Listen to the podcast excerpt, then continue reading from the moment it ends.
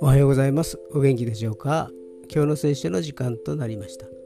今日の聖書の箇所はガラテヤ人への手紙6章の9節でございます。ガラテヤ人への手紙6章の9節でございます。お読みいたします。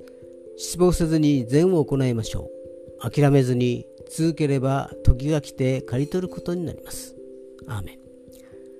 支援126編5節。涙とともに種をまく者は喜び叫びながら刈り取る。